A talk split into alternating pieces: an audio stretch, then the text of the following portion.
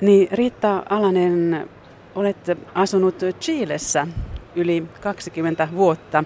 Kuinka tiesi sinne on kulkenut? Tie kulki Tukholman kautta. Mun piti aikoinaan lähteä Tukholmaan pariksi vuodeksi töihin, niin uraa luomaan. Ja sitten sieltä matkavarrelta löytyikin rakkaus ja sitten rakkaus vei mukanaan Chileen asti, niin kuin mulla on tapana sanoa, niin pääsin pitkälle. En välttämättä urallani, mutta niin kuin näin maantieteellisesti. Tapasit siis chileläisen miehen Tukholmassa vai? Kyllä. Tapasin miehen, joka oli aikoinaan tullut jo 70-luvulla poliittisena pakolaisena Ruotsiin, Chiilestä vallankaappauksen jälkeen.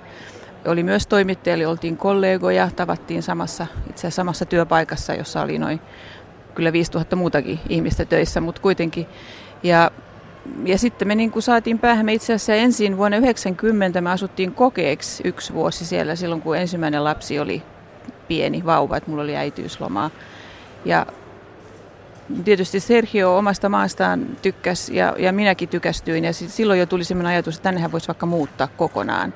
Ja sitä ruvettiin sitten suunnittelemaan ja sitten kun syntyi toinen lapsi Amanda 93 kesällä, niin sitten me oltiin niin kuin sitä, siitä melkein saman tien lähdettiin. että Amanda oli kaksi kuukautta, kun muutettiin ja Rebekka oli just tehty täyttää neljä vuotta. Nämä taisivat olla ihan ensimmäisiä aikoja, kun Chileen tavallaan voi muuttaa Joo, tai itse asiassa sinne pystyi muuttamaan jo 80-luvun, demokratiahan tuli 89, että, että siitä lähtien sinne alkoi muuttaa, oli sitä ennen tosin jo muuttanut aika paljonkin paluumuuttajia, jotka ei, eivät olleet millään mustalla listalla siinä vaiheessa enää, niin kyllä sinne pystyi muuttamaan, mutta itse asiassa me tultiin niin kuin siinä mielessä vähän myöhään niin kuin työn saanti mielessä, että esimerkiksi Serhiolla oli vaikeuksia löytää töitä, koska kaikki parhaat paikat oli jo jaettu siinä vaiheessa, että niin kuin paluumuuttajat, joilla oli jonkinnäköiset kontaktit eh, joko poliittisten puolueiden kautta tai muuten, ne oli saanut jo aika hyviä paikkoja ja sitten et, et niin kuin hän jäi vähän niin kuin näppejä nuolemaan siinä mielessä, että hän oli niin kuin kuvitellut saamassa hyvän työpaikan, että hyvää työpaikkaa ei sitten löytynytkään enää, koska me oltiin myöhässä. No kuinka elämä sitten sujui siellä aluksi? Elämä ei itse asiassa ollut niin kauhean helppoa sitten enää sen jälkeen, kun me oltiin se 90 oltu siellä ja eletty suht ruhtinaallisesti. Silloin oli, oli tota Ruotsin kruunu arvossaan pesoon nähden ja mulla oli tämä äitiyslomaraha. Sergio teki osa, osittain kirjeenvaihtajan hommia.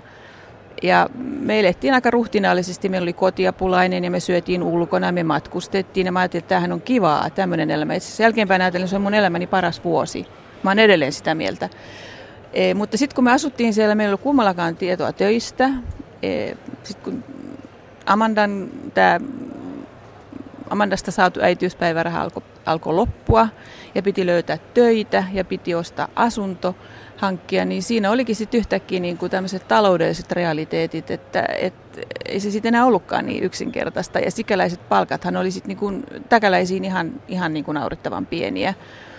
E, et siinä oli semmoista kamppailua, varsinkin sen, sanotaan, että se ensimmäinen vuosi vielä meni, mutta sitten toinen vuosi oli niinku semmoista, että sitten ruvettiin miettimään, varsinkin Sergio kysyi monen kertaan, että muutettaisiko takaisin Ruotsiin. Ja monet meidän tuttavat, jotka oli tullut samoihin aikoihin tai vähän aikaisemmin, itse asiassa muutti takaisin Ruotsiin, koska se, he eivät niinku saaneet kunnon työpaikkaa ja palkat ei riittänyt elämiseen. Mutta te onnistuitte sitten jotenkin elämään siellä kuitenkin ja päätitte jäädä sinne. Joo, no jälkeenpäin tästä on, niin kuin mä oon saanut kuulla, että se on mun suomalaisen itsepäisyyteni, sisukkuuteni syytä, että me jäätiin. Mikä varmaan voi pitää paikkansa. Itse asiassa mä sain sitten töitä ensin Ruotsin lähetystöstä sijaisuuksia ja sitten myöhemmin Norjan lähetystöstä, missä mä edelleen olen.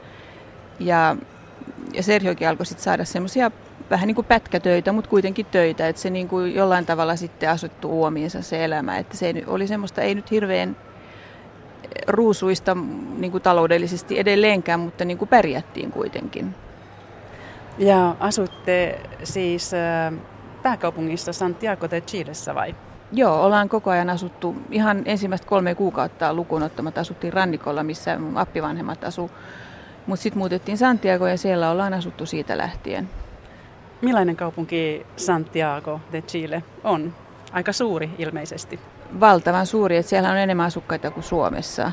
Että tota, se on semmoinen miljoonakaupunki, joka, joka on niin kuin, josta saa semmoisen ensivaikutelma, että se on aika tyly itse asiassa. Likainen, saasteinen, ei mikään arkkitehtonisesti kaunis kaupunki. E, ihmiset on epäystävällisiä niin kuin suurkaupungissa yleensä.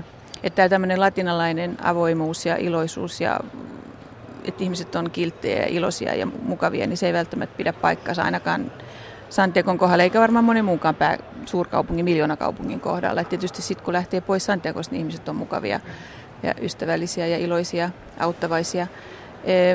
Mutta se Santiago se on, niin, se on niin valtava, että ne etäisyydet on hirveän pitkiä. Et niin kuin mikä tahansa matka kestää vähintään puoli tuntia. Että semmoinen ihan normaali työmatkan pituus on tunti puolitoista.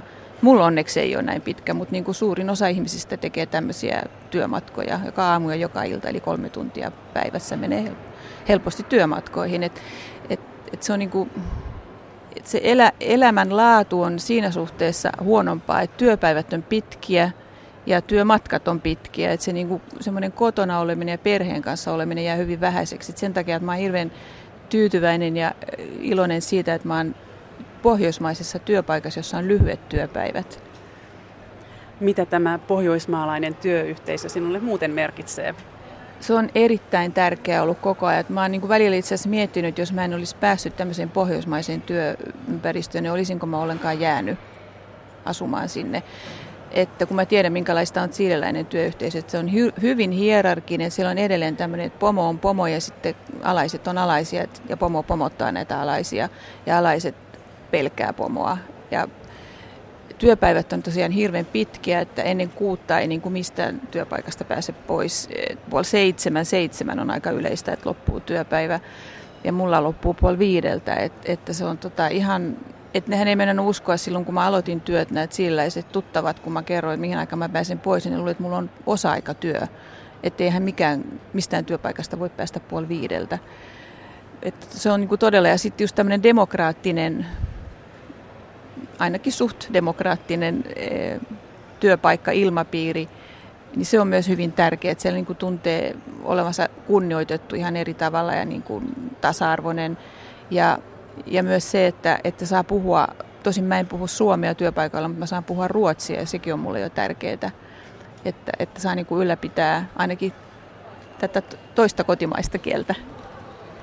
Puhuitko muuten Espanjaa, kun muutitte sinne vai Opitko sen sitten vasta siellä? No itse asiassa mä opin sen vasta siellä sikäli, että mä olin käynyt peruskurssin Tukholmassa, että mä osasin niin kuin auttavasti puhua. Ymmärsin kyllä kaiken, koska mä olin aikoina opiskellut Italia ja Ranskaa ja niiden perusteella hirveän hyvin ymmärtää.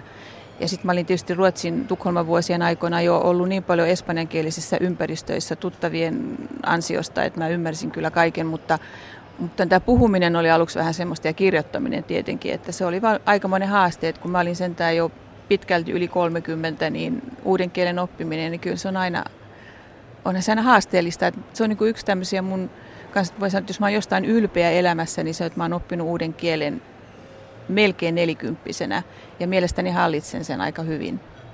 Mitä kaikkia kieliä siis puhut? Ruotsia, Espanjaa? No työpaikalla on Norja, Ruotsi, Espanja ja sitten koti, kotikieli on nykyään vaan suomi. Et ennen oli Espanja ja suomi, mutta nyt kun ei ole enää mieskuvioissa mukana, niin on Suomi tytär, tyttärien kanssa. Mä oon puhunut heidän kanssaan aina vaan suomea. Eli he puhuvat hyvää suomea? He puhuvat erittäin hyvää suomea. Että mulle on siitä todella niin kuin oikein monen kertaan kehuttu ja ihmetelty, että vaikka he ole koskaan asunut Suomessa, niin jostain syystä, niin varsinkin no vanhempi tyttö ja nuorempi myös, ja niin kuin ison siskon ansiosta, että Mä aina kerron tämmöistä anekdoottia, että kun oli pieniä ja olisiko Amanda ollut nuorempi joku kolmevuotias. Ja siinä vaiheessa hän yritti mulle puhua espanjaa, joka tietenkin oli tämä vahvempi kieli, kun se oli sekä päiväkodista että isän puolelta. Ja kaikki, kaikki puhu espanjaa. Niin sitten Rebekka hyvin tomerasti sanoi pikkusisarelle, että äidin kanssa ei puhuta espanjaa, kuin vaan suomea. Ja siitä tuli niin semmoinen, että Rebekka piti jöötä.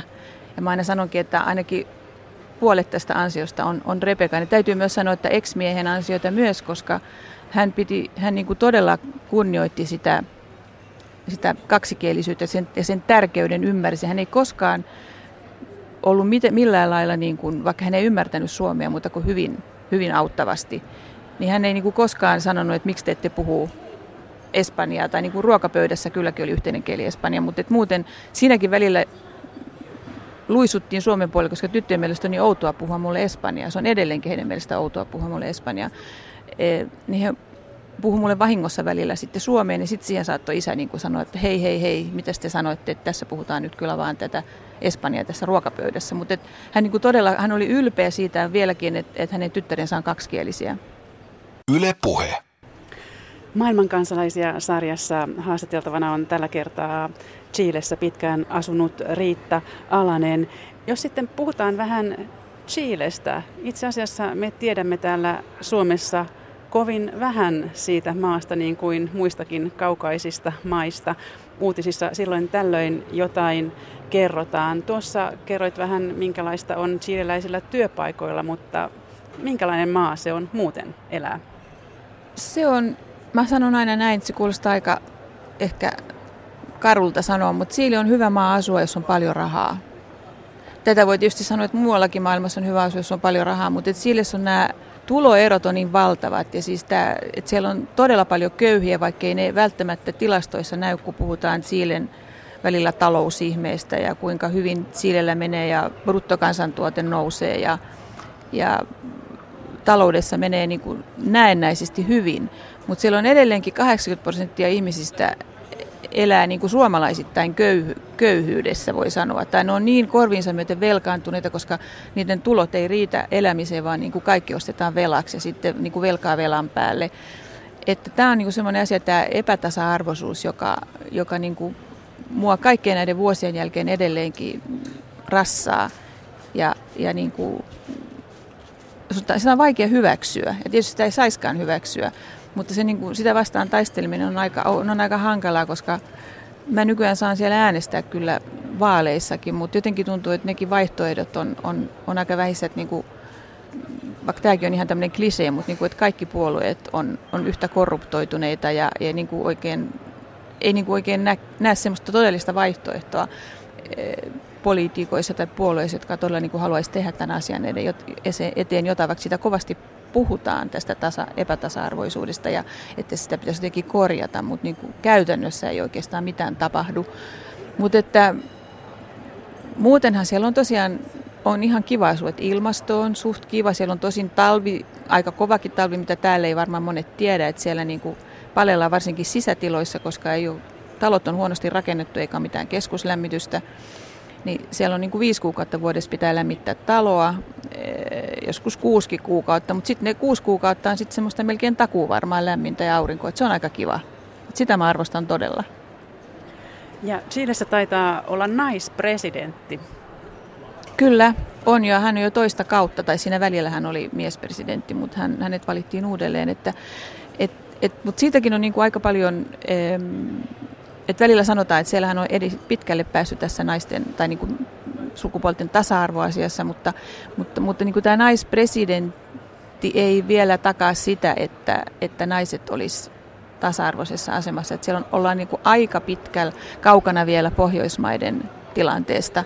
Että niin kuin esimerkiksi yrityksissä naisjohtajat on niin kuin todella harvinaisia ja naiskansanedustajakin on suht vähän ja Hallituksessa nyt on, tai piti olla itse asiassa enemmän naiset. Oltiin vähän yllättyneitä ja pettyneitä, että naispresidentti otti niin vähän naisministereitä.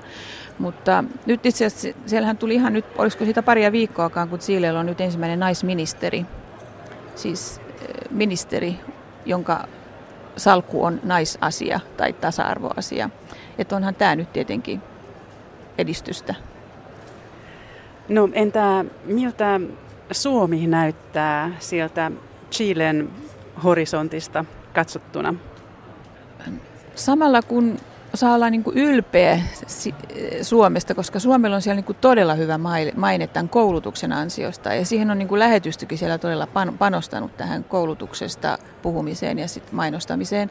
Ja jatkuvasti lehdissä on artikkeleita Suomen koulutuksen korkeasta tasosta. Ja täällä ravaa jatkuvasti valtuuskuntia, eh,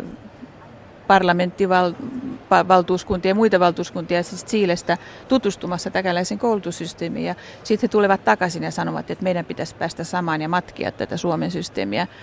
Et, niin kuin, sille niin kuin tavallaan todella välillä ajattelin, että kyllä on hienoa olla suomalainen. Että, ja sitten tietenkin kaikki tämä että kuinka täällä arvostetaan ympäristön suojelua ja se on siellä niin kuin hyvin tämmöinen iso asia nykyään pinnalla myös.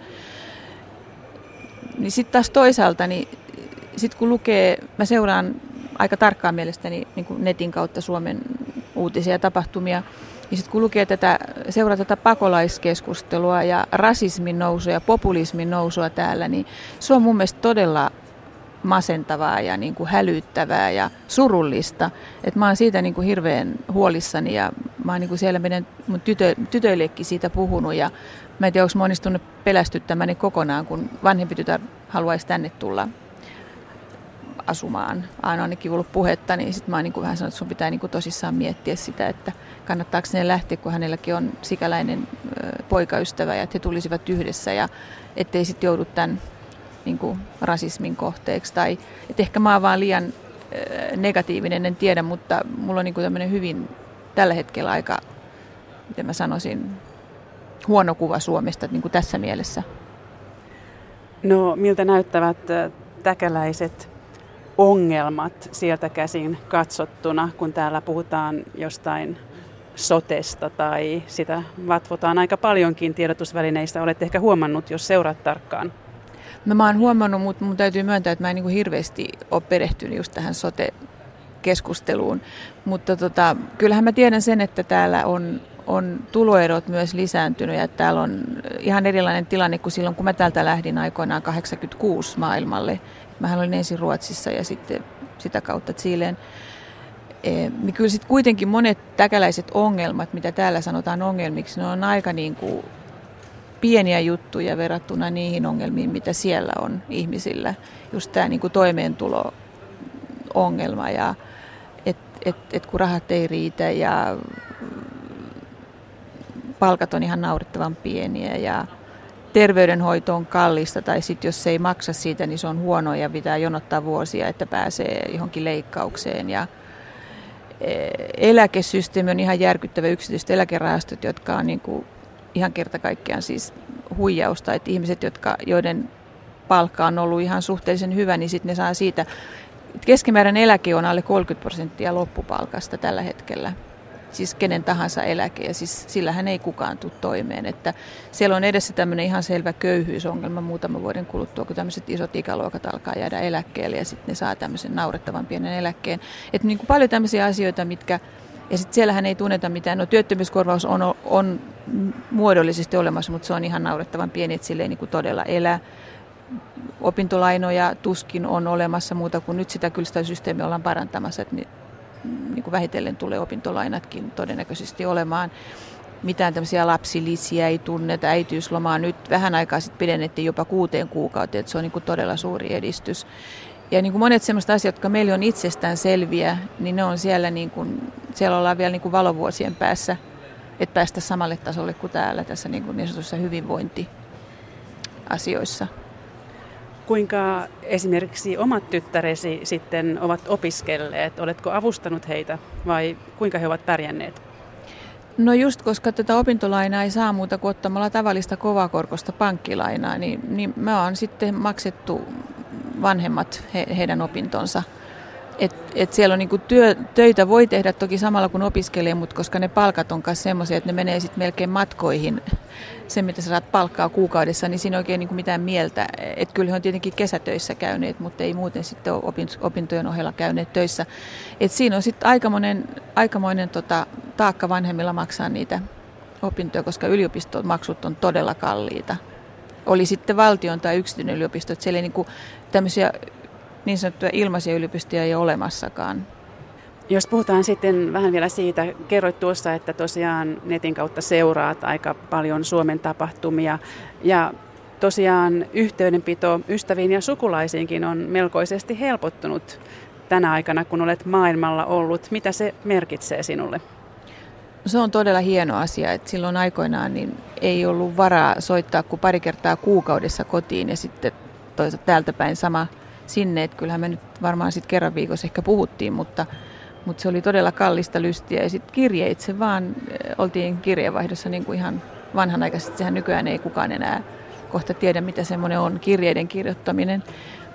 mutta sitten se muuttui kaikki tämän netin myötä ja Skypeit ja kaikki, että nykyään niin kuin voi, ja, ja, ja niin kuin siskon kanssa Whatsappataan, ei nyt päivittäin, mutta kuitenkin tiheesti ja et, niin kuin tämä on todella muuttunut, että se on ihan, ei voi enää ainakaan sitä syyttää, että olisi liian kallista, että se on sitten vähän itsestä ja viitsimisestä kiinni, että kuinka paljon on yhteydessä. Kuinka usein käyt Suomessa? No mä olen nyt käynyt viimeiset ehkä melkein kymmenen vuotta niin kerran vuodessa. Että nyt, nyt tämä on itse asiassa toinen kerta tänä vuonna, että nyt kun vanhemmat on jo iäkkäitä, niin yritän käydä niin usein kuin, kuin vaan suinkin pystyn. Yle Puhe. Maailmankansalaisia sarjassa on tällä kertaa vieraana Chilessä pitkään asunut Riitta Alanen. Jos sitten puhutaan vielä vähän suomalaisuudesta ja chileläisyydestä, koetko olevasi vielä suomalainen? No ilman muuta. Ei, ei tästä miksikään muutu. Et, että kyllä musta välillä tuntuu, että se niinku suomalaisuus melkein korostuu siellä ollessa jollain tavalla, että tämmöinen niin isänmaallisuus, vaikka mä en mielelläni ole koskaan pitänyt itseäni isänmaallisena, mutta niin kuin joissain asioissa sitä sit niin kuin tuntee todella itsensä suomalaiseksi. Ja, ja niin kuin tämmöisissä siileläisissä piireissä, niin kuin tyttöjen kouluissa, vanhempien kokouksissa, vanhempien illoissa kokouksissa, niin siellä todella mä tunsin itseni välillä ihan niin kuin avaruusolennoksi, että, että meillä on niin, niin, niin erilaiset näkemykset joistain asioista, että sillä on hirveän konservatiivisia, siis riippumatta poliittisesta kannasta, niin konservatiivisia monissa asioissa, jotka niin meikäläiselle on niin itsestään sel, selviä, että, lasten kasvatuksessa, että et niin meikäläisen periaatteena on tämä, että lapsiin pitää luottaa ja, ja sitten kun niihin luottaa, niin yleensä ne niin kuin toimii myös sitten sen luottamuksen arvoisesti, ainakin mun tyttäreni, että sillä ei on tämmöinen kielto politiikka, että mä niin kuin välillä miettinyt, onko se niin kuin, juontaako se jo ajoilta ennen diktatuuria vai johtuuko se jollain tavalla tässä diktatuurista, että tämmöinen niin hirveän autoritäärinen kasvatustapa. Vanhemmilla, jotka, mähän on aika vanhana saanut lapseni, niin mua 15 vuotta nuoremmat vanhemmat on niin kuin paljon jyrkempiä kasvatuksessaan ja kieltää niin kuin kaiken. Et mun kävi välillä tyttöjen kavereita sääliksi, kun ne ei saanut tehdä mitään, että kaikki on niin kuin kielletty. Ja sitten nehän sanoikin välillä mulle, että sä oot maailman paras äiti, kun sanat meidän tehdä kaikkea. Siis mitä chileläisvanhemmat kieltävät lapsiltaan esimerkiksi? No esimerkiksi jos menee kaverin luo kylään, niin sit sieltä ei saa niin lähteä mihinkään. Ei käydä edes lähi hampurilaispaikassa ostamassa hampurilaisia, vaikka lapset on joku 17-vuotiaita tai puhumattakaan, että lähtisi johonkin pitemmälle.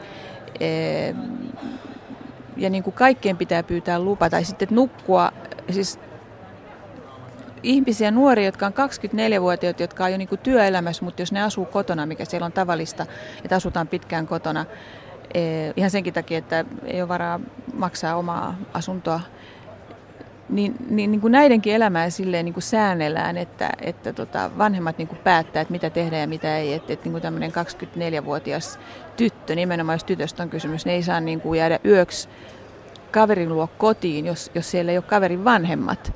Ja puhumattakaan siitä, että poikakaveri saisi nukkua samassa huoneessa, että niiden pitää sitten, vaikka olisi yli 20 niin nukkua eri huoneissa. Ja niin kuin tämmöisiä, mitkä mulle on niin kuin ihan käsittämättömiä asioita.